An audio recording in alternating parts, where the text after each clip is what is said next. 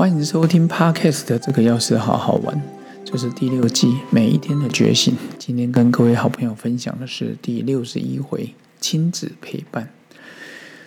从孩子的身上，我们最可以发现时光的流逝，在一点一滴之中，我们家的姐弟俩也逐渐长大，而我也渐渐的改变之中。周日的早上，载着姐姐去北科复工。以前的桃园农工，那我自己呢？中午有一个讲座，就是长照政策里面的居家督导。然后因为我我的演讲是十点半开始，所以我比较早到，我就在八点就到桃园，我就找个 seven，然后那边看书看了两个多小时再过去。我记得在我还是孩子的时候，印象中跟着爸妈还有我两个哥哥，还有嘉宏、德宏，来到了大溪的中正公园。印象回忆起有一次，太太的学校开会备课，就让我亲自领军，带着我们家的舒涵跟瑞泽去大溪老街逛逛，吃喝玩乐，然后就漫步来到了武德殿，感受一下日剧时代的上午精神。下午回家之后，因为是很多年前了，他们就泡一泡家里的加按摩浴缸，加点精油，让身心灵舒压一下。有时候透过之前在台大读的自然疗法、辅助级疗法里面，就有一个精油疗法、芳香疗法，所以现在的我也习惯要洗澡的时候放点浴盐呐，就那种呃精油浴盐，或者是其他，让让我们嗅觉是一种恢复的地方嘛，就是闻的为什么到花香你会很开心，它其实都有。然后晚上的时候就跟妈妈去龙潭吃一个家家香的。馆子在医院那边，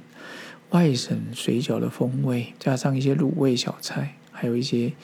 家庭的一些家呃家常小炒，然后就突然跟我妈聊到小时候住四校眷村那边，就呃四校台茂石村，所以呢，我们那时候对于眷村的生活跟吃的东西真的不陌生，而且很有亲切感。我的国小老师、国中老师几乎都是外省老师，哦，徐文华老师啊、丁志明老师啊、杨进老师啊，啊，国中的导师是陈光平老师。所以每次听到有新人是在操作这个省级情节，说真的，我心里是感觉很厌恶感、厌恶感。我一直觉得人心是非常单纯的，就跟白纸一样，你喂喂养了什么资讯给我们，我们就会呈如实的呈现出来。给予孩子们暴力，它就呈现暴力；给予愤怒，它就呈现愤怒；愤怒给予对立，它就呈现对立。人们往往相信眼睛所看到的、耳朵所听的、嘴巴所说的，透过这些管道进入我们的心。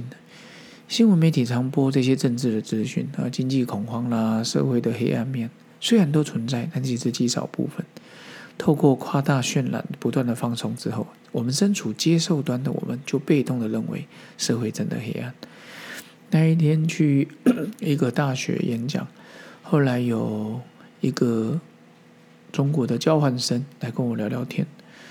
然后我就会觉得说，原来我们脑海里的资讯都来自于政府的喂养。我才我后来就跟他讲说，说不定我跟你都是被洗脑的一群呢，所以希望能有不一样的想法。然后后来还好聊了三四十分钟之后，反正就是各抒己见嘛，哦。然后内心深处里面，我们都希望我们的孩子们能快乐氛围长大。所以我一个好朋友佩珊、一一龙他们的好朋友佑仪都常觉得我是一个梦想阿贝。我觉得哟也不错，让他觉得我什么都说啊，像个梦想阿贝一样，多一点体谅别人的心。我们也不要在物质的表的部分琢磨更多。现在去读哲学之后，发现有很多想要跟各位分享。以后如果专门做一个哲学的篇章，再跟各位说。我们孩子部分给他欢乐，他就呈现欢乐；给他宽容，他就呈现宽容；给予慈悲，就呈现慈悲。一个人的心中，如果常常是一个悲天悯人的胸怀，那么说真的，看到他的时候，你也觉得感觉很好。所以利他助人、常住法喜的人，我们就会感觉遇到事情很大的变化，我们就动得很快。其实，身为父亲的我，也希望。姐妹、姐弟俩，哦，姐妹姐弟俩的人生观，你也保持这样。然后想起有一次在老街吃的综合面线甜不辣，剩下最后一点的时候，姐姐说把它吃完好了，不要浪费食物。然后他常说：“我演讲不是说非洲孩子没饭吃吗？”其实前几天才去大华中学分享饥饿十二的心得，感谢慈心老师的邀约啊，学校高中部的部分高一高二跟他们透过网络或是直接录出完他们班。那我看到现在高中生过得真真的非常的幸福，但是也希望可以学习对食物感恩。所以没想到多年后的再看到这个文章，结果竟然跟非洲的孩子做个串联。也希望我们的孩子能够多对别人付出多一些些。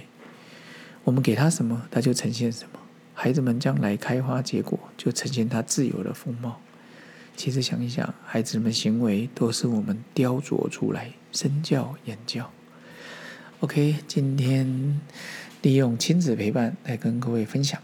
也也谢谢各位继续支持这个钥匙，好好玩哦。每一天的觉醒，咱们下次见，拜拜。